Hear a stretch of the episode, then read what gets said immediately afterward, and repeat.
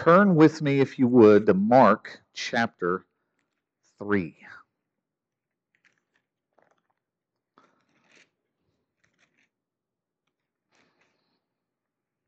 We're going to read verses 7 through 19.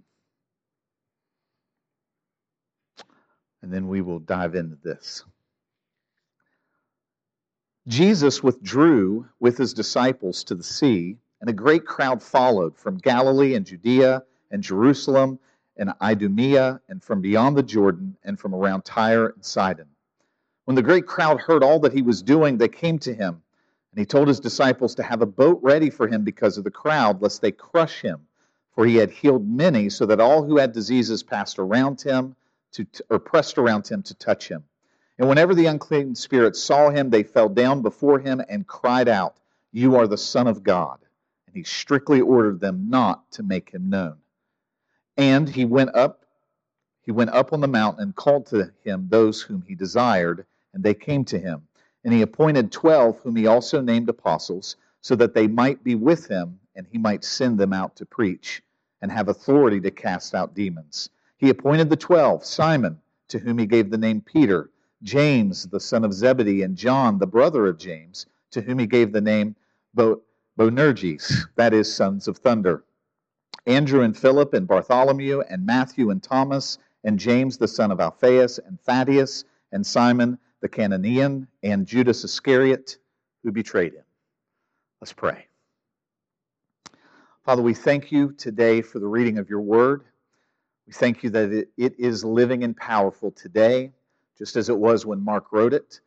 God, we pray this morning that we would receive from the Holy Spirit through the Word of God what you need us to receive. Lord, I pray our hearts would be open and we would be willing to hear what the Spirit is saying this morning. God, give us those ears, I pray, and help me to communicate in a way that's effective for everyone. It's in Jesus' name we pray. Amen. I'm excited about this this morning because we get to talk about the disciples. Um, I think uh, I think how many of you are watching Chosen? Raise your hand if you've watched Chosen or familiar with it. Uh, the one piece about that that I would call valuable is the visual that it gives you as you read through the Gospels. There's there's some debates around all the accuracy and all that, and that's going to happen. However, there's a lot I think that's good about it that outweighs any of the criticisms that I've really heard. But reading through this list of disciples, I know, and my girls are at home right now watching this, I know what they're doing, because they have discovered just a completely different uh, appreciation uh, for who these people were that Jesus called to be his disciples. And as you noticed in parentheses in my Bible, it says they were the apostles. We're going to look at these guys closely in just a moment. But first, let's let's talk about verses uh, seven through twelve, where Jesus is following a pattern that we've seen throughout the book of Mark. Jesus will do these miracles, he will have these events, and then he retreats back somewhere. And uh, it's either the wilderness or the sea. And we're only in Mark chapter 3, okay? So this pattern is something you're going to see I'm reading some commentaries, and, and they, you really get into the weeds uh, in the commentaries. And in the commentaries, they're bringing up a, a theme that Mark has is this wilderness theme that Jesus keeps returning to solitude. And there's definitely something that all of us can get from that, in particular, the need to get alone with God in your life on a regular basis. That could be its own lesson and you can take that home, and that is really important. But here he gets away with the disciples, and a crowd is following him. The crowd is following because all of chapter 1 and 2 are demons screaming when he walks in the room, and he's casting the demons out. He's telling them what to do. They're not used to seeing people ordering demons around, nor are they used to demons just screaming because he walked into the room. If you walked into, if you were in a crowd and this guy shows up and people start screaming in demonic possession, you would take notice, right? You would take really close notice. And then he heals withered hands. The Pharisees are furious. He's healing lepers. That's already happened here in Mark. His fame without Twitter, without Facebook, without Reddit, without anything that we use to go viral, Jesus has completely captivated the Capernaum region, the Galilean area. They are talking about this guy. So they're talking about him because of miracles, which is exactly what we would do. It's exactly what we would do. Did you hear about this? What happened? Did you hear about what happened on the east end of town? Did you hear? That's what, exactly what we would be doing. That's why it lists this whole region around all these different towns, cities, Judea, Jerusalem. Mark is trying to get across to us that this, this impact, he, Jesus is like this bomb that goes off, and the shock waves have went out all around the area, and people are coming to see who is this guy. As we're going to see throughout the book of Mark, unfortunately, the majority of the interest in Jesus has nothing to do with holiness, godliness, faith. It has to do with, I want to see a miracle, or I need one. When the great crowd, you see that, when the great crowd heard all that he was doing, they came to him. He told his disciples to have a boat ready. This was an escape route. He's smashed up against the sea. The crowd is pressing around him, and that's what it says have a boat ready for him because of the crowd, lest they crush him. You ever seen some of the videos of some of the World Cup games?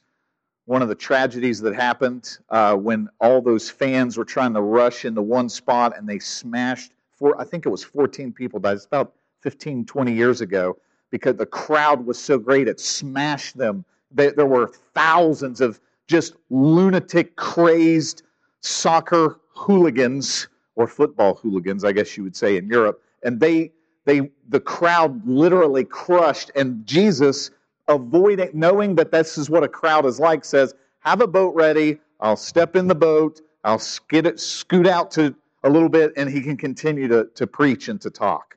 So that that's this is what the ministry of Jesus was like just people pressing in, wanting to get close in this early ministry. We want to see the miracle worker. Notice the demons, and it says he healed many so that all who had diseases pressed around him. So once people start getting healed, people are trying to touch him, like the woman with the issue of blood later, which we know that story. They're trying to get close to touch. They want healing, which is a normal thing for anybody to want who is sick. It's not that that's abnormal, that's normal. Here's a guy that's doing it. The demons have a different reaction. They cried out, they fall down before him, You are the Son of God. The demons know who Jesus is. Now, I've heard it said many times that, that the devil did not really understand. He understood. He understood. These demons know who he is. Something really interesting is, is Jewish exorcisms and uh, the traditions that they had. I've already explained this earlier in chapter one, but just to remind everybody, they would try to get the demon to share its name. Because the name in itself, if you could get a demon to do that, then in some way, shape, or form, you could have some sort of authority over it. Jesus actually does that once later with the pigs. He asks what its name is. It's the only time that he does that. But here, uh, Jesus just tells them to shut up. The difference in authority and power in Jesus is unbelievable. He just tells them to shut up, and they do. They're actually preaching. They're saying you're the Son of God. They're accurate. Jesus doesn't want demons preaching on his behalf. And he tells them to shut up.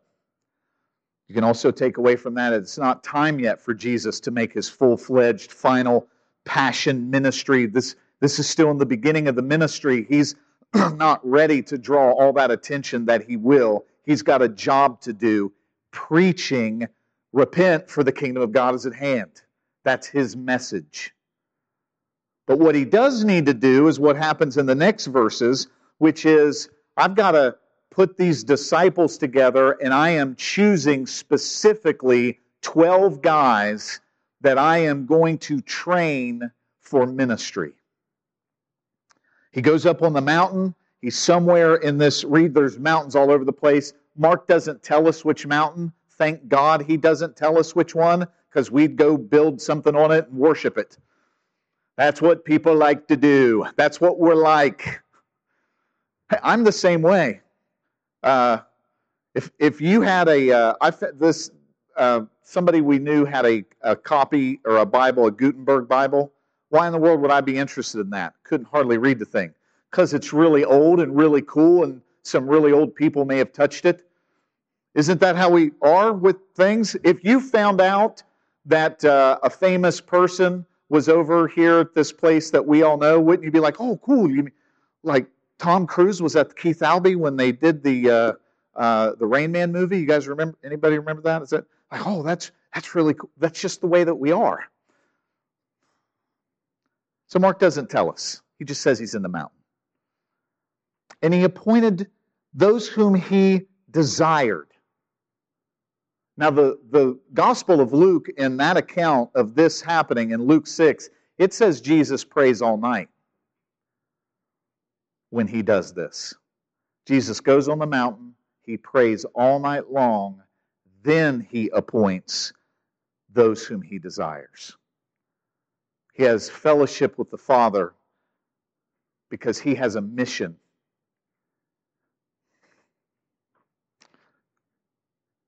He's going to select 12 men that are utterly unqualified totally, completely unqualified for ministry. These are not the people you would pick. Verse 14 He appointed 12, whom he also named apostles. We'll come back to that. So that they might be with them and he might send them out to preach and to have authority to cast out demons. Mark 6 will tell us that they also will have the authority to heal. They're going to preach, they're going to cast out demons, they're going to heal. And what has Jesus been doing? He's been preaching, casting out demons, and healing. He is going to delegate to them as his special emissaries, these 12, the same exact ministry. We're going to come back to that. Let's look at who they are. Simon, to whom he gave the name Peter, which is rock. James, the son of Zebedee, and John, the brother of James. So James and John are brothers, which we already know they're uh, fishermen, to whom he gave the name Boanerges, that is, the sons of thunder. It's a nickname. Andrew, which is Peter's brother, and Philip, Bartholomew, and Matthew, Earlier, he was called Levi, the tax collector. And Thomas and James, the son of Alphaeus, and Thaddeus, and Simon, the Cananean, Judas Iscariot, who betrayed him. Let's go through these guys um, that he desired. And the first thing I want to read before I go through it is I'm just, you don't have to turn there, but just for reference, I'm going to read you 1 Corinthians chapter 1. I'm going to read verse 26. Something we need to keep in mind as I talk about these guys. For consider your calling, brothers. Not many of you were wise according to worldly standards. Not many were powerful. Not many were of noble birth. But God chose what is foolish in the world to shame the wise. God chose what is weak in the world to shame the strong. God chose what is low and despised in the world, even things that are not, to bring to nothing things that are, so that no human being might boast in the presence of God. And because of him, the Father, you are in Christ Jesus, who became to us wisdom from God, righteousness and sanctification, redemption, so that as it is written, let the one who boasts boast in the Lord. God's choices are not predicated on human ability or performance. The quicker you all learn that, the more peaceful and humble you will be. God's choices are not because you are good looking and smart and well qualified, though you may be those things. God's choices are based on His mercy, His grace, His sovereign will. You don't even get to vote. Jesus selects and handpicks 12 disciples. Simon Peter, a rock, a loudmouth, one of my favorite characters, brash, arrogant, but the leader. In all the gospel accounts, Peter is mentioned first. Then he mentions James and John, their brothers, they're fishermen. Peter's a fisherman. These guys are so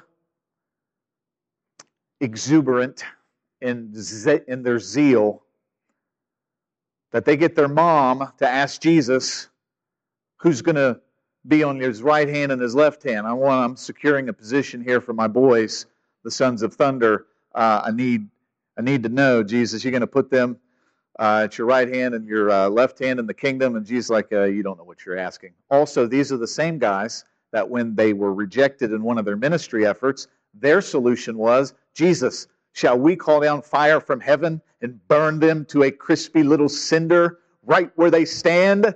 Praise God for your mercy. It endures forever. Let's burn them up. Jesus, like, no, relax. Andrew, Peter's brother, also a fisherman. We don't know as much about Andrew, but we know he's Peter's brother. We know that he's a fisherman.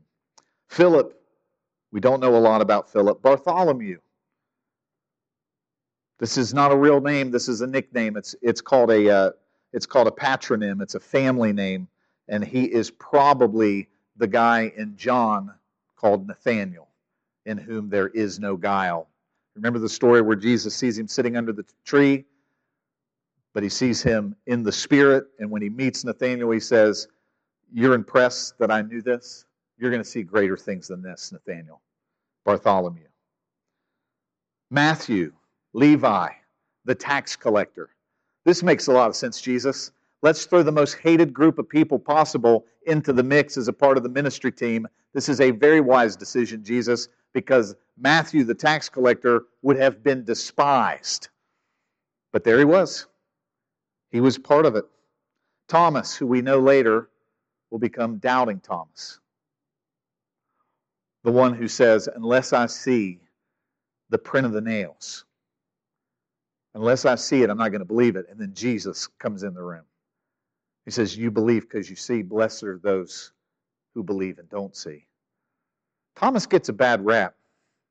He goes and evangelizes a little nation called India, according to church history. James, the son of Alphaeus, um, he is distinguished because there's multiple James, including um, James the uh, the son of thunder. He's also called James the Less. In the, in the Greek, it's the word micro, and uh, the Chosen actually did a good job with this and called him Little James, and we think that's probably exactly what that meant. There was a James the fisherman who may have been a more manly man, bigger guy, and then James the Less. It's very possible that he was a, uh, a shorter guy in stature.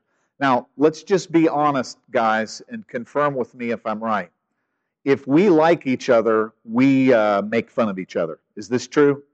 Guys, can I get an amen on that? The way that the way that guys get along with each other is to when you're growing up, you punch each other, uh, you shove each other. Have you ever watched an NFL game? Have you ever wondered if they hurt each other, like they're grabbing each other's helmets and smashing their heads together because they like each other and are proud of what they just did? Doesn't make I know it probably doesn't make sense, but this is the camaraderie of men. It's a lot of Neanderthal stuff going on, but that's that's that's kind of probably what life may have been like with them. James, the micro boy. I don't know. I, I don't. You know. I, if I was there, that may have been what I said. But think about it too. The disciples are probably in their twenties. Okay, These we have these pictures in our head of, of these old gray that's years down the road. Here, following Jesus, young men. Thaddeus, probably a nickname. I was listening to John MacArthur, and he makes this point that Thaddeus can be translated in a loose way as Mama's boy. Um, again, a fun little nickname for one another. He's also called Judas, the son of James, in Luke chapter, chapter 6. So he's got a couple different uh, names. When you read the gospel, when you read the different accounts, you see some of those names. Like Bartholomew is probably Nathaniel, and Thaddeus is Judas, son of James. Simon the Zealot. Now, your translation, mine, it says the Cananean. That just means uh, that is an alliteration. It is really it's it means a zealous one or a zealot. It is a political term meaning that Simon was probably a guy young and eager to overthrow Rome. So eager that what we know about the zealots is they kept daggers in their cloaks. This is really cool. They kept daggers in their cloaks in case they met a Roman soldier who was separated from the group, in which case they would murder him. That's what the zealots did. They also had organized campaigns, but that's what group he was a part of. Now, just, just for fun, just to think about what Jesus is putting together here as a ministry team, as leadership that's going to, according to Acts, turn the world upside down. Jesus throws into the mix a zealot with a tax collector who has betrayed his Jewish brothers and sisters by taxing them unfairly, and you have a zealot who's dedicated to the overthrow of Rome. And he put those two together Hatfields and McCoys. Let's just stick them on the same team. That's, that's what Jesus did. And then Judas Iscariot, which means from the village Kerioth. He's an outsider the one who betrayed him. We know what happens to Judas. He's greedy, he's stealing from the ministry. Later, the Bible says Satan enters his heart and he betrays Jesus for 30 pieces of silver.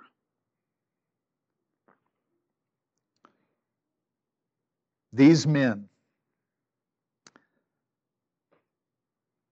turned the world upside down.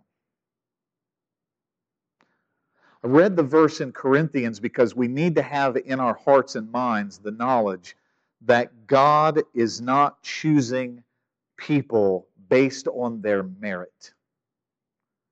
He is choosing the ones that He wants, and He's glorified when tax collectors and hot headed sons of thunder and fishermen that think they know everything, none of which are formally educated, none of which have any real pedigree except perhaps Matthew. Turn the world upside down with the gospel. It is incredible to think about. These guys are not regular people. We are all called to be disciples, but these guys are not quite the same because none of us walked, slept, ate, cried, and laughed with Jesus in person. I cannot wait to get to heaven, and I am definitely asking for the entire season of the life and ministry of Jesus to watch on whatever version of Netflix heaven offers so that we can see what that looked like. I want to watch what that was like. Here's how we know these guys are not just normal. They are the 12 foundational apostles. There will never be another group like this. Go to Luke chapter 22. I just want you to see something that Jesus says about the disciples slash apostles, the 12. I want you to see it in your Bible. What he says about them that is unique. He tells them in verse 28, Luke 22, verse 28, You are those who have stayed with me in my trials, and I assign to you, as my Father assigned to me, a kingdom, that you may eat and drink at my table in my kingdom and sit on thrones judging the 12 tribes of Israel. You and I are not going to sit on thrones judging the 12 tribes of Israel. But these guys are. Never really considered this, but that's what they're going to be doing. Why did Jesus choose 12? Because there were 12 tribes. It would not have been lost on the early first century people what was going on. Turn with me to Revelation chapter 21. You know it's exciting if we go to Revelation, right? Revelation 21.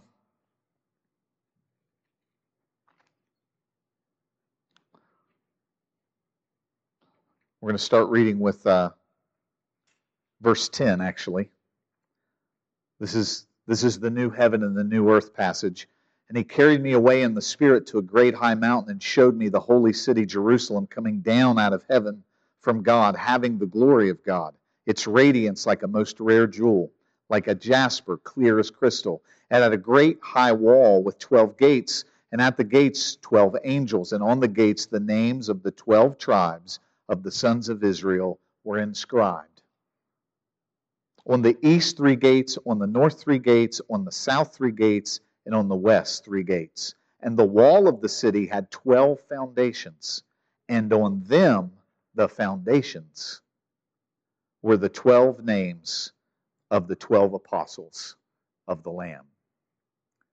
The city, the New Jerusalem, will have on the gates the twelve tribes, all of God's covenant promises to Israel and on the foundation, the 12 names of the apostles.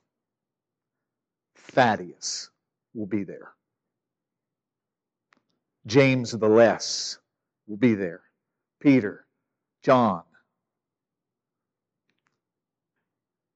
There is a connecting of the dots. There is a bringing together of the covenant people of God out of the 12 tribes of Israel the 12 apostles in the New Testament. God is here in Revelation as he sums up everything, and the consummation of history says, This has been my covenant intention from the beginning to gather a people together from old covenant and new covenant, one in Christ. It's going to be awesome. If you go with me to Ephesians chapter 2.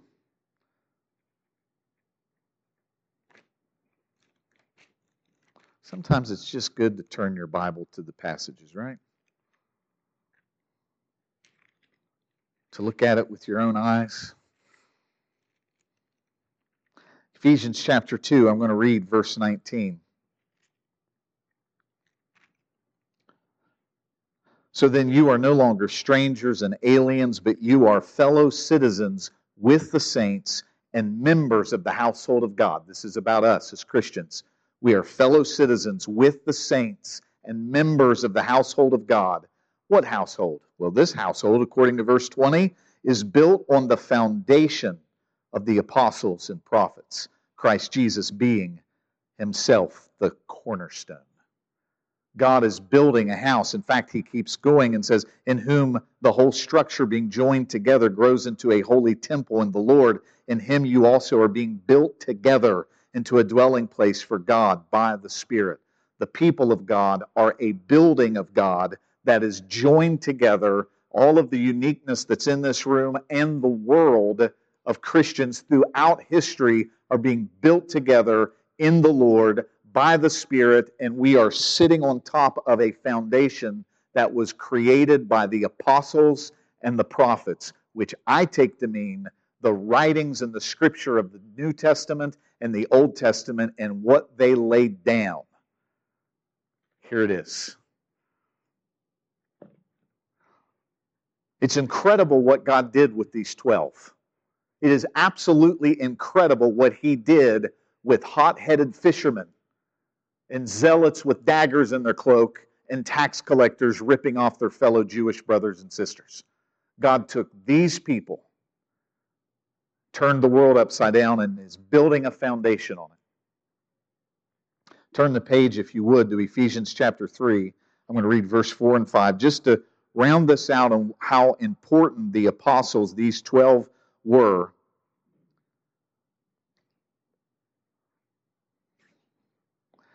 Verse 4 When you read this, you can perceive my insight into the mystery of Christ, which was not made known to the sons of men in other generations, as it has now been revealed to his holy apostles and prophets by the Spirit. God held off all the ages of the Old Testament from fully revealing what he was going to do in Christ.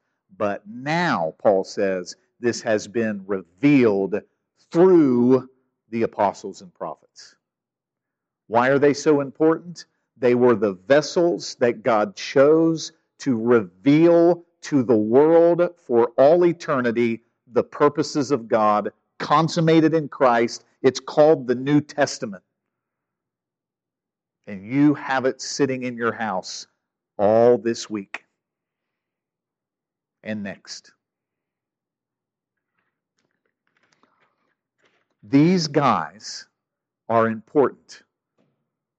When Jesus calls them in Mark chapter 3, the reason he stays up all night is because the plan of God is to build a foundation on these 12 men. They did not look like much.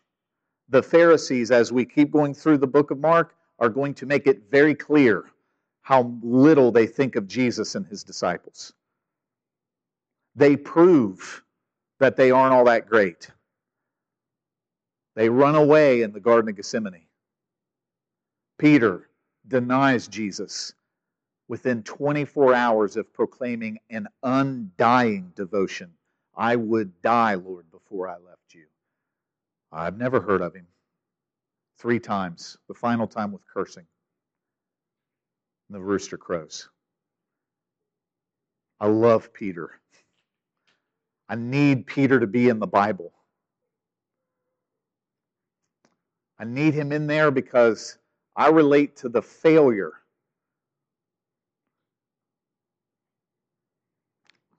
It's not where the story ends. I want to give you what happened to these guys after the day of Pentecost, after they were filled with the Holy Spirit, after they began the ministry that Jesus called them to. They turn the world upside down. They're thrown in prison. We can read through the book of Acts, and we have, and you see the dramatic boldness of these guys. Peter, according to the historian Eusebius, is crucified upside down at his request not feeling worthy to be crucified right side up because Jesus was crucified right side up.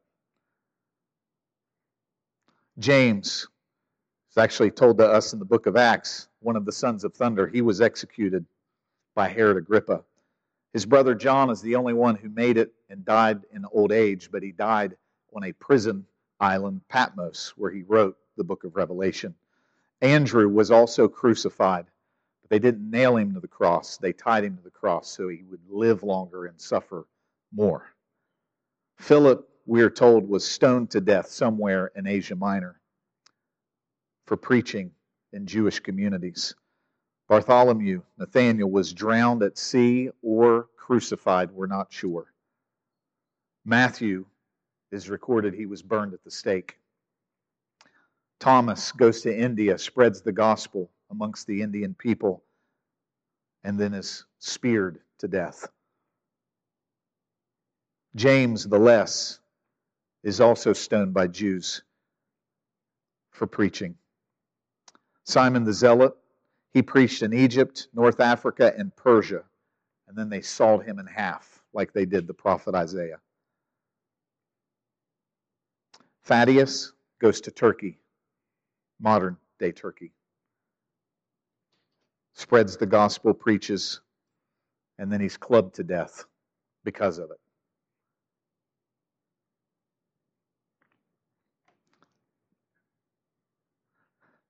I'm emotional as I think not of the deaths that they died,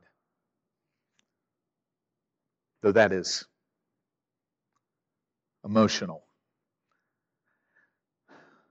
God picked a bunch of regular people to do his work. He did not go in and pick special, wealthy, well connected people that could get the job done a certain way. He picked fishermen and tax collectors and zealots. People, I, I mean, for all we know, Simon could have murdered a couple people. We don't know. We don't know. They turned the world upside down. In Acts 17:6, the leaders of the city in Ephesus complain because they are there. He says, These are the people who have turned the world upside down. Our names are not going to be on the foundation stones in the city of Jerusalem that's coming down in uh, Revelation 21. We are not going to sit on 12 thrones judging the 12 tribes of Israel. However, we are, in fact, disciples of Jesus Christ. We are, in fact, chosen by Him to do things for the kingdom of God. So I want you to go back to Mark chapter 3, and I want you to see quickly as we close something for you to take away from what I, the inspiration of hearing about these guys. Verse 14, he appointed 12, whom he also named apostles, so that they might be with him. They had to be with him in training. In Acts chapter 4, verse 13, when Peter is preaching in front of the group that arrested him, they say in Acts 4:13, they say when they recognized they were uneducated men and perceived the boldness, they recognized that they had been with Jesus.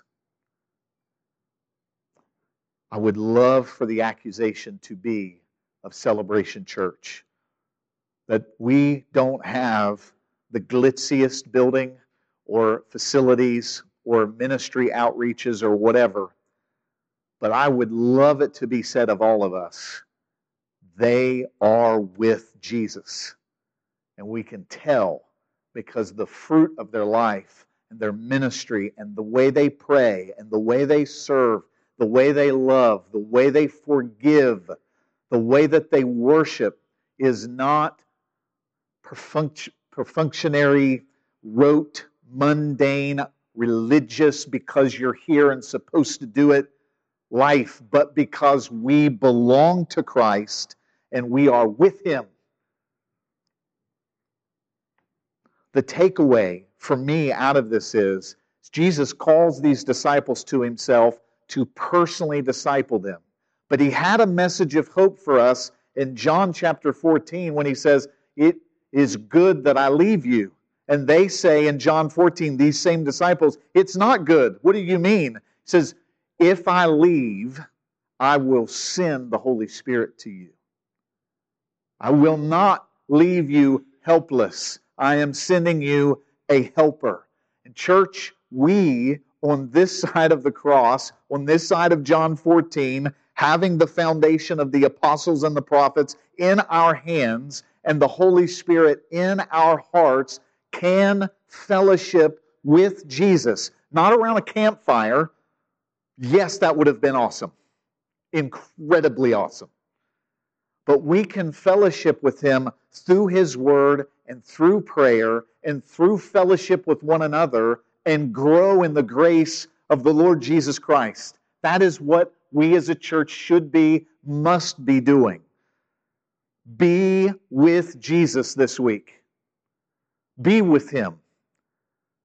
My, my prayer life is convicted. I'm convicted about my prayer life when I read this. When I, when I recognize Jesus keeps going off and disappearing to pray, to do these important things. Take Jesus at his word. Go where he calls you to go. If you don't know where he calls you to go, I have good news. You are somewhere right now, aren't you? You're, you're, some, you're somewhere now. So, so you don't have to go look for some other thing. You've already got a thing a job, a family, right here, right now. Be ready. And if you say, I'm not ready, of course you're not. You're a loudmouth fisherman. You're a tax collector. You're a zealot. You're one of us. Jesus can use you and will use you to diffuse the fragrance of his knowledge in every place. Get to know Jesus this week and the week after. Fall in love with him again. Do not treat him like a mechanical, religious, robotic thing or an intellectual exercise to pursue. Jesus Christ, risen from the dead, dwells in your heart through the Holy Spirit. Fellowship with him this week. Don't know where to start? Just open your Bible and start reading.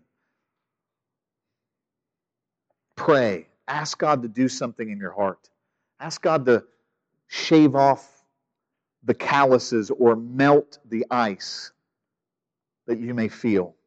And don't wait for a feeling. Read and pray and trust. I would love to be accused of turning the world upside down. Amen. Let's all stand up. We're going to pray.